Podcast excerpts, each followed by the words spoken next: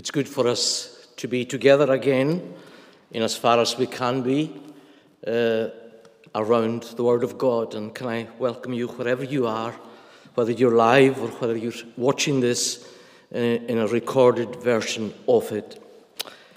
Let us bow our heads in a word of prayer before we come to God's Word. Almighty God, we have sung of your greatness and your mightiness. And we thank you that that is the case. We thank you that uh, you are the one who takes note of those who are weak and weary, and the one who is a refuge for those who are in difficulties. So we come to you this evening, Lord, seeking to learn from your word, seeking that we will be instructed by it, and that your Holy Spirit would open our hearts to receive it and give us the energy, the spiritual energy to put these things into practice. Lord, hear us, we pray. In Jesus' name, Amen. I'd like to thank uh, Chris for reading a passage from Luke, but I want us to look at a different passage to that which uh, Chris read, and I'd like us to turn to Mark chapter 14. It's a, a similar narrative to what we had in Luke, but I'll make some comments on that later, just before we venture into the meat of the text. Let's just read the first nine verses of chapter 14 in the Gospel of Mark. I'm reading from the English Standard Version. It was now two days before the Passover and the Feast of Unleavened Bread. And the chief priests and the scribes were seeking how to arrest him, that is Jesus, by stealth and kill him. For they said, Not during the feast, lest there be an uproar from the people. And while he was at Bethany, in the house of Simon the leper, he was reclining at table. A woman came with an alabaster flask of ointment of pure nard, very costly, and she broke the flask and poured it over his head. There were some who said to themselves indignantly, Why was the ointment wasted like that? For this ointment could have been sold for more than 300 denarii and given to the poor. And they scolded her. But Jesus said, Leave her alone. Why do you trouble her? She has done a beautiful thing to me. For you always have the poor with you, and whenever you want, you can do good for them. But you will not always have me. She has done what she could. She has anointed my body beforehand for burial. And truly, I say to you, wherever the gospel is proclaimed in the whole world, what she has done will be told in memory of her. The Word of God and we know that God will bless it to us. And may He bless our meditation on this short passage of Scripture. There are uh, accounts of a woman coming to Jesus with an alabaster flask of oil, and we read uh, three accounts which are historically uh, pertaining to the same story, and this is one of them. We have the other two in the Gospels of Matthew in chapter 26 and in the Gospel of John, chapter 12. This records, uh, this passage we have before us records uh, that uh, the event took place in Bethany, which was the abode of Mary and Martha of Bethany and of Lazarus. And that is the, the link between this passage in Mark and the account we have in John's Gospel. There are some differences in the detail, but the Gospel accounts make it quite clear that uh, uh, the Luke passage is uh, telling us of a different event and time. Uh, the Matthew, Mark, and John passages are occurring right before the Passover. And in the account of uh, Luke's gospel, we find it in, in Luke chapter 7, which is very early on in the narrative of the gospel account. And most commentators are of the opinion that uh, Luke's account is of a very different event and time, though the details, admittedly, uh, bear many similarities to the event of uh, Matthew, Mark, and John. The important thing with all these accounts is the action of the woman in the narrative and the object of her anointing, that is, Jesus, and the ensuing words of Jesus. But in this account and in the other two accounts similar to it, it's very interesting that at the end of it, we find that the focus is still not so much on the woman doing the anointing, but on Jesus, the anointed one. Uh, Jesus and the ensuing words of Jesus here, in particular, are calling us to take note of this memorable event in verse 9. I say to you, wherever, wherever the gospel is proclaimed in the whole world, what she has done will be told in memory of her. So let's look at this chapter. Uh, the first two verses are an introduction to us to the fact that it was two days, as it is written here, before the Passover and the Feast of Unleavened Bread. Preparations were taking place for this Jewish annual festival. And it was to be uh, Passover after uh, two days. Uh, this was a Passover uh, not only a, a, an expectation, shall we say, of uh, the Messiah, because the Jews, uh, they weren't believers in the coming of the Messiah, but here was the Messiah that had been promised and typified, foreshadowed in Old Testament scripture, uh, coming to be given as the Passover sacrifice.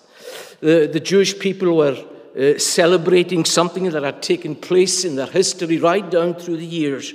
And they wondered when this, this promised Messiah was going to arrive. But they weren't aware of the fact that he was there, right with them. But there's an individual here who was aware of that, and of course, there were others as well. Every possible preparation would, would have been made for the Passover at this time. Various things were done, and uh, even the, the, the, children of the then society of Jews would have been well versed in the significance of this important time of year. There's an interesting uh, comment raised by one of the commentators I, I looked at when I was looking at this, and that is this as pilgrims streamed into Jerusalem, they would have noticed that every tomb near a road now, deadness or dead people, dead bodies, was uh, a sign of uncleanness or symbolic of uncleanness for the Jews. And every tomb near a road was painted with fresh whitewash. Uh, does that not echo words that, Jews, that Jesus used against the Pharisees when he accused them of being whitewashed sepulchres uh, from the, on the outside, but inside, uh, all that was contained in them was dead people's bones. And uh, this fresh whitewash on the tombs was, uh, in effect, a high vis sign so that the people could avoid even rubbing against uh, these tombs and prevent themselves from getting defiled by brushing against the tomb. So the feasts of Passover and the, the feast of unleavened bread, they were two feasts, but they were effectively interjoined. They were held one after the other. And uh, uh, uh another commentator uh, mentions that in popular usage, the two festivals were merged and treated for practical purposes as the seven day feast of the Passover. Now, what we find here at the beginning of the chapter is uh, the preparation was taking place, and there was this plot by the Jewish leaders, the chief priests and the scribes. Uh, we read in the first verse that they were seeking how to arrest Jesus by stealth and kill him. This was their objective. They wanted to do away with this uh, man who was claiming himself to be uh, the promised, uh, claiming to be the promised Messiah, the, the, the, the Messiah that was promised in the Old Testament scripture. And they were so much taken up by the religiosity of their celebrations that they were losing sight of what the whole thing was all about. They said, Not during the feast, lest there be an uproar from the people. They didn't want to be guilty of, of murder, of killing unlawfully, but they were seeking ways of trying to do that in some sort of a, a plausible way. Uh, as one version of scripture puts it, they were looking uh, to take him by trickery. That's what the idea of stealth here is. There were tr- some under the table method of trying to kill the Lord Jesus Christ. And uh, they were fully aware of the fact that they were trying to murder a man, uh, the God man, a man who was innocent of any crimes or anything at all. Nevertheless, they, they were afraid of what the people would say. And uh, they didn't want there to be, as we read here, lest there be an uproar from among the people. They didn't want this to happen uh, during the saints. And uh, in John's account of this uh, precursor time uh, of uh, the Passover, uh, it seems that the religious leaders intended to seize Jesus originally during the feast, but that plan changed when Judas Iscariot volunteered to arrange a private, quiet arrest, as we read later in these accounts. So, firstly, there is this introduction, uh, the preparation, if you like. And here we have uh, the scenario now changing to focus on something that happened in a home in Bethany. And I want to title this second point uh, Mary's Act. Now, why do I use the word Mary? Because uh, we read here that it says a woman came with an alabaster box. But I think uh, from looking at scripture and bringing the other passages together, uh, except the Luke one, we find that this was happening in Bethany. It says here in the house of Simon the leper. Some commentators suggest that Simon the leper might very well have been uh, the father of Mary and Martha and Lazarus, but we don't know that. But uh, the whole account seems to tie in with what John particularly relates to us in his gospel account of all of this. And we read here that uh, a woman came, verse 3 a woman came with an alabaster flask. Now, we may be familiar enough with these accounts. But uh, it's good to come back to this and really find things that perhaps will challenge us. And I speak for myself as much as for, uh, for anybody else, uh, looking at the actions of Mary of Bethany here. I'm going to refer to her as Mary, as I've said. The woman came, and uh, we te- we're told here that, that uh, this was in Bethany. And we find that she does something that is absolutely wonderful. We find that she is not hesitant in coming in to where Jesus is. And it seems that, uh, as we read later on, that this was something that she had prepared to do in her mind for quite a while. Compared with the, the Lucan account, yes, that occasion was precious, but it was different uh, in that the woman involved in the Luke account was overwhelmed with her own sense of sinfulness and what the Lord said to her in forgiving her sin. There's no mention of forgiveness here, although Mary knew that this was her forgiving Lord, her Savior.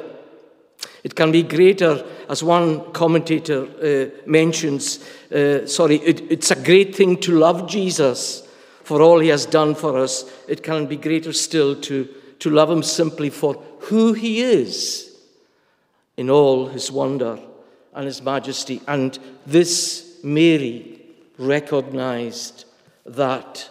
And that is why she was mo- uh, motivated to do what she did. So, what we read here is this A woman came with an alabaster flask of ointment of pure nard, very costly, and she broke the flask and poured it over his head. Well, you might think, uh, under any normal circumstances, that that would have made a bit of a mess in the, the living room or wherever it was in that house of Simon the leper. But uh, Mary didn't care about that in particular because she felt that what she was doing had so much importance uh, uh, connected to it that this is what she had to do. Just a, a, a small comment on the alabaster flask and its contents. Uh, spices and ointments uh, were very often used as investments, apparently, in these early New Testament days. And we don't know what the origin of this flask of uh, alabaster containing what's described here as pure nard, very costly, expensive uh, extracts which uh, were very aromatic as well. We read in John's account that when she broke the alabaster flask of ointment, that the aroma absolutely uh, pervaded every nook and cranny of the place. It filled the place where she was.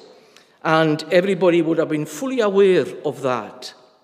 But uh, going back to this uh, flask of very costly oil, uh, as I mentioned, uh, they were used as investments uh, for people who kept them. Uh, over time, they grew in value, perhaps just like some bottles of, of uh, whiskey or, or spirits or rain wines uh, or such like. And these were very co- convenient to be kept because they were relatively small, uh, they were easy to carry around, and they could also be easily sold. But this isn't what Mary wanted to do with it. There was no, no mention, nothing in her mind with regard to making some sort of profit for herself, unlike others around her, as we'll see in a few minutes.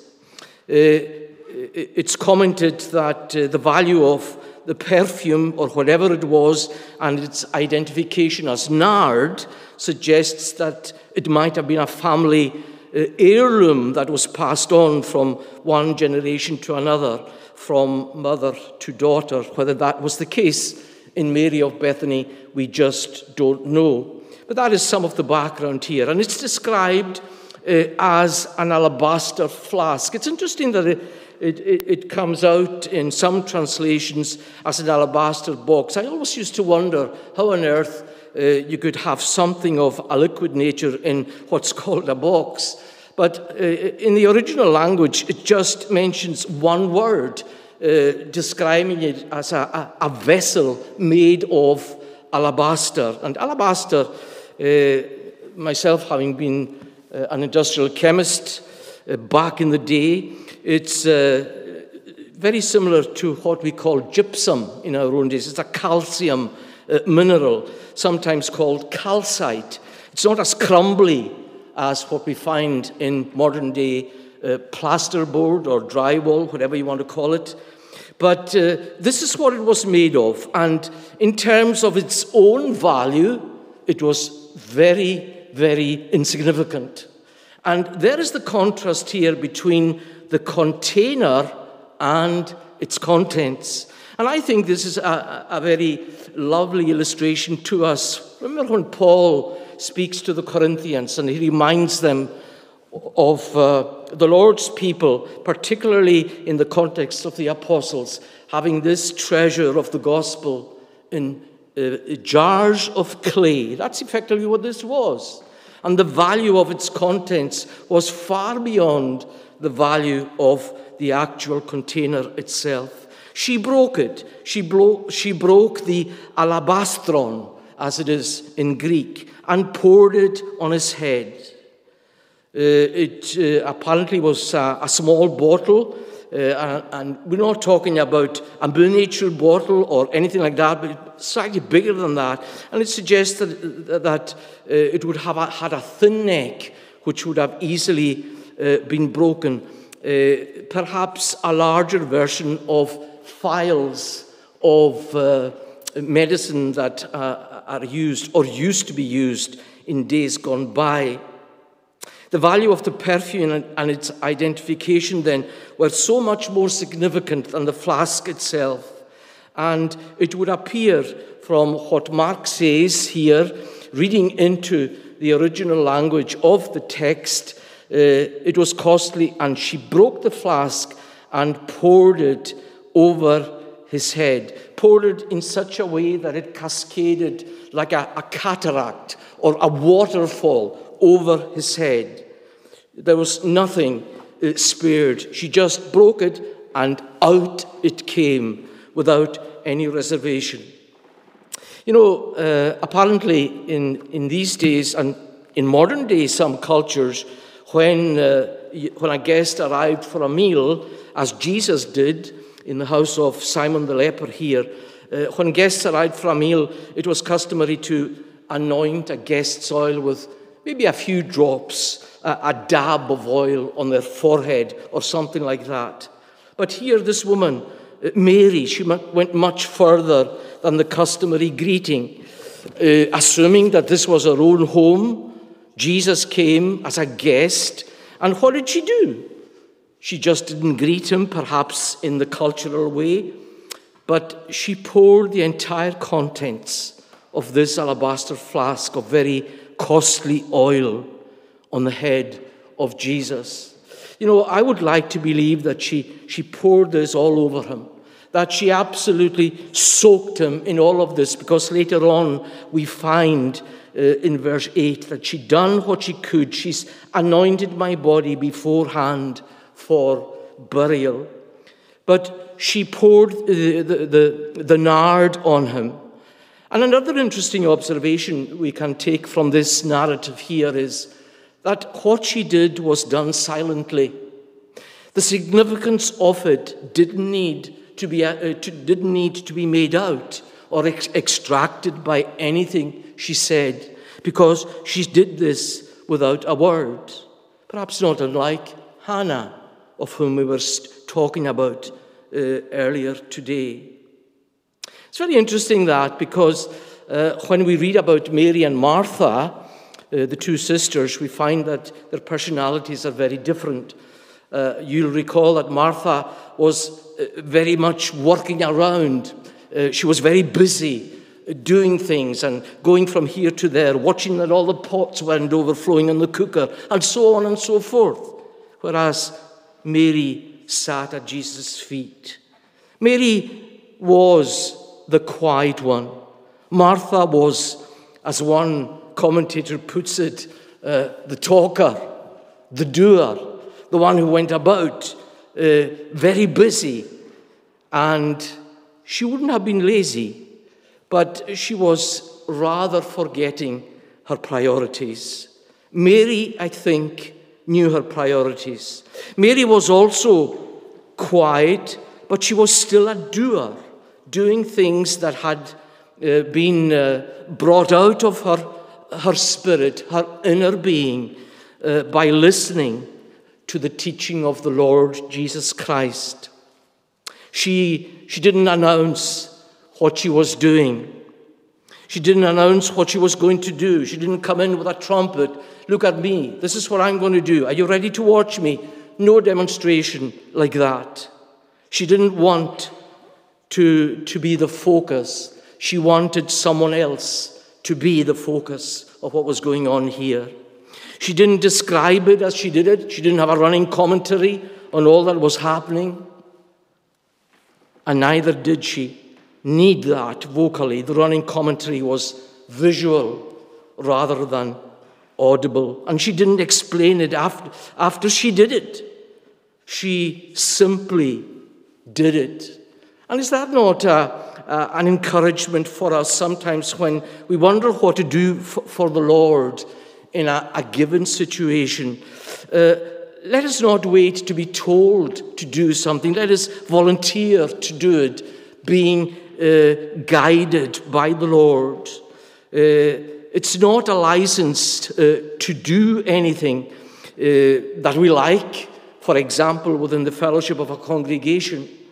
But what we need to have is the kind of readiness, uh, the kind of instantaneous way in which Mary did this at the time, although it had been in her heart for a while, to do something uh, of worth without fuss. That is the kind of picture that Mary is showing to us in this. Uh, one of the old worthies, Charles Spurgeon, makes a comment on this, uh, re, uh, comparing Mary with Martha. Uh, if we could all do more, and the emphasis on the word do, if we could, could all do more and talk less, it might be a blessing to ourselves at least, and also perhaps to others. Let us, he says, work in our service for the Lord to be more and more hidden as much as the proud desire to catch the eye of man. Let us endeavor to avoid it.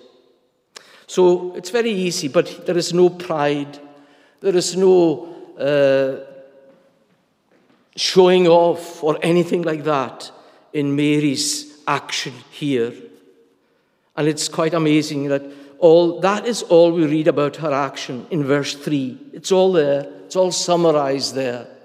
But then what, what comes out afterwards is the, the significance of all that she did in the eyes of some who were around her, but more importantly, the significance of what she did in the eyes of the Lord Jesus Christ.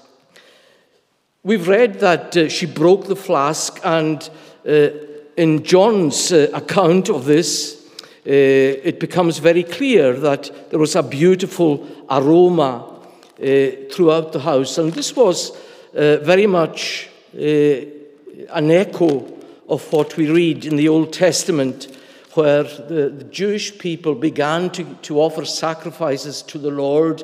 And the, there is, there is a, a phrase that gets repeated at the beginning of the book of Leviticus with regard to all these sacrifices. Uh, a food, an offering, whether it's a food offering, a burnt offering, whatever, uh, this, a pleasing aroma to the Lord. A pleasing aroma to the Lord. Of course, these sacrifices were foreshadowing the, the most pleasing of sacrifices and the most pleasing aroma to the Lord in heaven, and that was the sacrifice of the Lord Jesus Christ. But here is someone who is already showing Christ likeness in the way she is dealing with her Lord, believing about him as the promised Messiah and believing that he was also going to die. Well, Mary did this uh, very conscious of what she was doing, and when she finished, she didn't look at the disciples to ask for their opinion on what she did. I, I, guess uh, most of us are inclined to be like, was that okay? Did I? I'm inclined to be like that myself, speaking personally. Uh, and we're inclined sometimes to do certain things purely to be seen by others to be doing it, and not from perhaps the purest of motives. So she didn't look to the disciples and ask their opinion on what she did. It wasn't worth hearing anyway, was it? As we read here. And this is the third point I want to look at the reaction of some to what Mary did. And this reaction we read here in verse 4. There were some who said to themselves indignantly, Why was the ointment wasted like that? For this ointment could have been eh, sold for more than 300 denarii and given to the poor, and they scolded her. Verses 4 and 5 are the summary of the way these people, some of them disciples, and we know one of them was Judas Iscariot. There was criticism of what she did in good faith to the Lord. And it's amazing how the devil must have been at work here. I believe that there was darkness at work, uh, even through Jesus' own disciples, at uh, criticizing and not really entering into an, a full understanding of the significance of what this uh, woman was doing. They were uh, angry. They were really uh, up, hot under the collar, and talking amongst themselves, uh, going, going, going into a corner and dem- demonstrably showing that they were very displeased with what Mary had done. Why was the ointment wasted like that? Why was the ointment wasted? They didn't realize that uh, the subject of the anointing by the oil uh, was far more important to her than even he seemed to those who were walking closest to him at the time. Isn't that a lesson for us from Mary here? They criticized her sharply. We read in the AV that they scolded her, they gave her a telling off, as we would put it in modern day language. But not so Jesus. We'll come to that in a minute. They criticized her so sharply. And it's amazing that she was just as Jesus himself was going to be when he, the Lamb of God, was brought as a lamb to the slaughter and as a sheep before its shearers is dumb, quiet, not a word spoken. When he was reviled, he did not revile again. He did not speak back, and neither did she here even though they were against her, telling her off. What a lesson that is for us uh, when others are doing what would appear to us to be perhaps uh, too much upfront kind of work for the Lord and be judgmental. Um, the value of the oil, if I can come back to that, is, is, mentioned to us. And I find uh, Spurgeon's comments on this uh, perhaps a bit amusing, uh, tongue in cheek. Uh, the value of the oil uh, that is mentioned here is more than 300 denarii, and apparently that would have been about a year's wages for a labourer of the time. Uh, in modern day parlance, uh, I looked up what the average wages uh, in, in the UK, uh, I think particularly in Scotland, it's about £25,000 or something like that. Uh, I, I, perhaps could use another uh, metaphor for describing this. It's about the worth of a free church minister's stipend nowadays, believe it or not. Now, there was a lot of value there in terms of, uh, of the financial cost. But uh, the value of it to Jesus was much more than that, and the value of it to Mary was equally. She was prepared to sacrifice this. And this is what Spurgeon says I shall always feel obliged to Judas for figuring up the price of that uh, box or flask of costly nard. And Judas and the rest of these people they did it to blame her. And uh, Spurgeon goes on to say, Yes, we'll let his, his figure stand and think the more of her, the more he put down to the account of waste. I should never have known, says Spurgeon, what it cost, nor would you either if Judas had not marked down in his pocketbook. And it's amazing that the Lord has uh, given us this record uh, particularly in, the John, in John's account of that, of what this was worth. Gives gives us some idea of the value of it uh, in these days. But let's now, fourthly, come to Jesus' reaction, because I think this is really what's very important for us to take note of. We read that uh, from verse 6 onwards, right down to the end of the passage. Jesus said, Leave her alone. Why do you trouble her? Let her alone. She's done a good work for me. Well, the disciples and others around probably thought that this extravagant anointing with this valuable perfume was a waste. But Jesus received it as a good work. Leave her alone. Why do you trouble her? She has done a beautiful thing to me. This word beautiful has a deep significance in the context of what she has done. It's sometimes translated, she has done a good work, but it's better than good uh, because of the word that is used in the original language describes not only a thing which is good, but also good and lovely.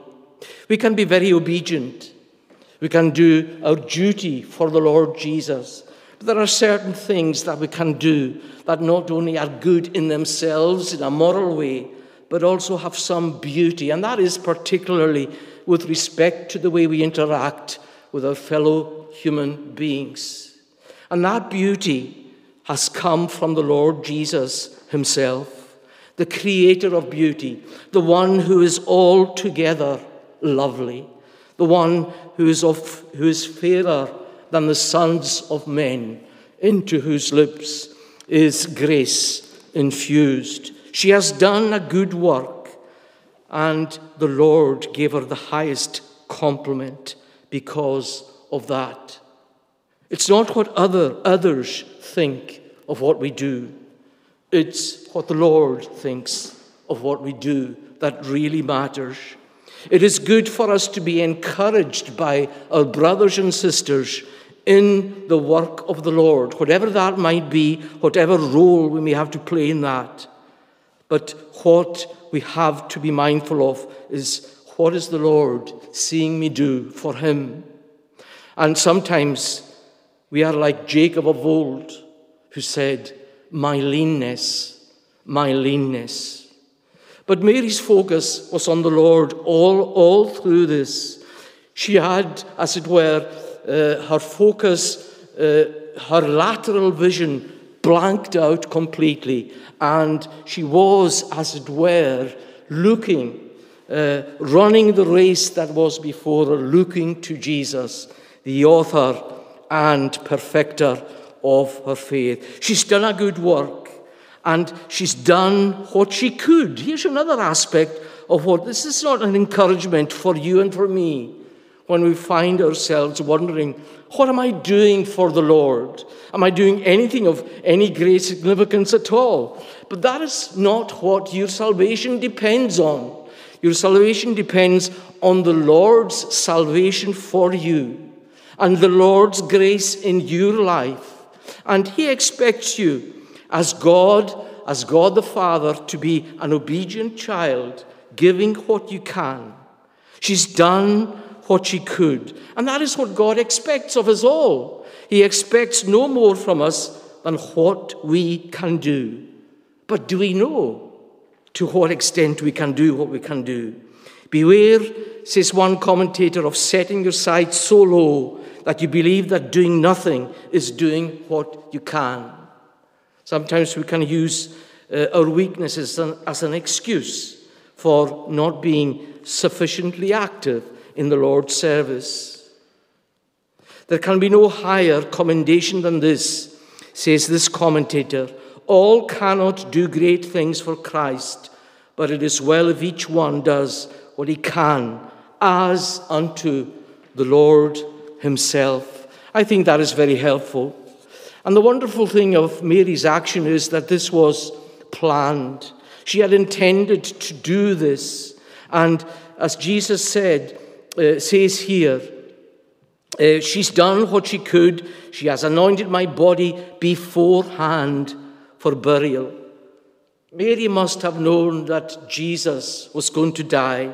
She believed that this the, was the one who was foretold in Old Testament scripture as the sacrifice that God was to make so that sins and uncleanness may be taken away. Mary listened and believed uh, the teaching of Jesus uh, well before this. This is well on in the gospel narrative. and time had been spent with the Lord Jesus, sitting at Jesus' feet.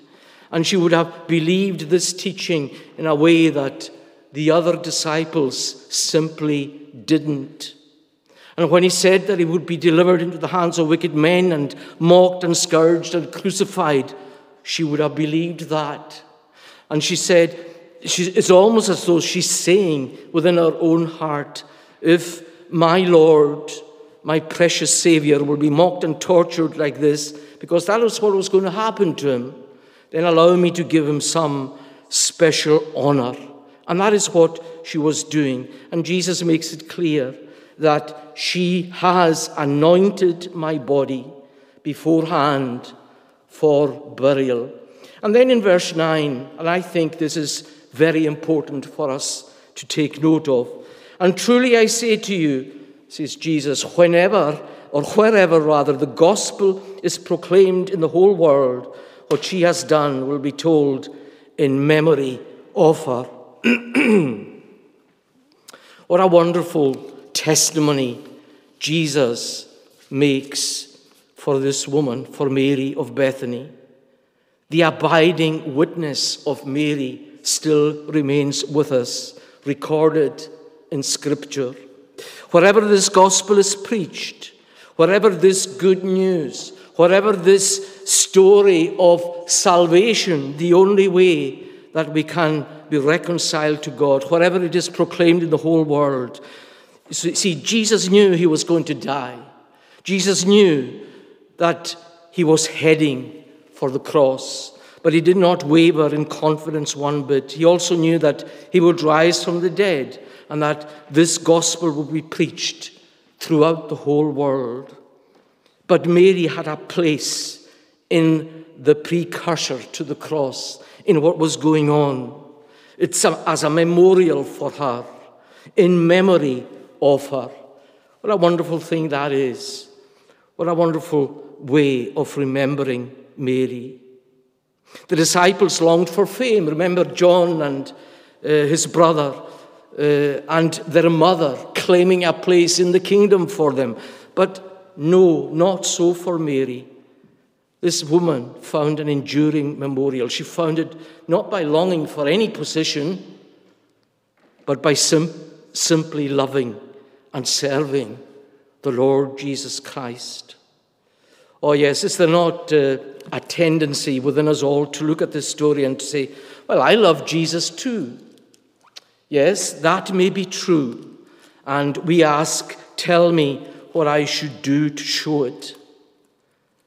But part of the woman's great love was displayed, displayed in this fact that she came up with the idea. Nobody told her to do it, except perhaps the Spirit of God at work in her life.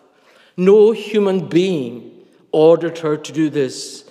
But through the teaching of the Lord Jesus Christ, I believe that the Spirit of God was working in her to express that love with which she herself was loved by her Lord. And if there had been a command to do this, it would, it would be never uh, as precious, perhaps. Tell me what I could do for Jesus. But uh, the commentators uh, encourage us to look at ourselves within the structure of our congregation, perhaps within our fellowship, and uh, tell us, tell ourselves that we should do what we can, as is said here. Truly I say to you, wherever the gospel is proclaimed in the whole world, what she has done. And what did she do? She did what she could. May the Lord enable us as brothers and sisters in this fellowship in Dundee to do what we can in His strength for Him. Lord, we give ourselves to you. We are amazed at the witness of Mary of Bethany. And we thank you, Lord, for her humility, for her dedication. We thank you for her sacrifice. And we pray that by your Spirit, you would enable us to follow her example. as she looked to her Lord, as she adored him, and as she gave the most precious possessions she had for him unsparingly. Lord, may that be so for us in the days and weeks that lie ahead. For Jesus' sake, amen.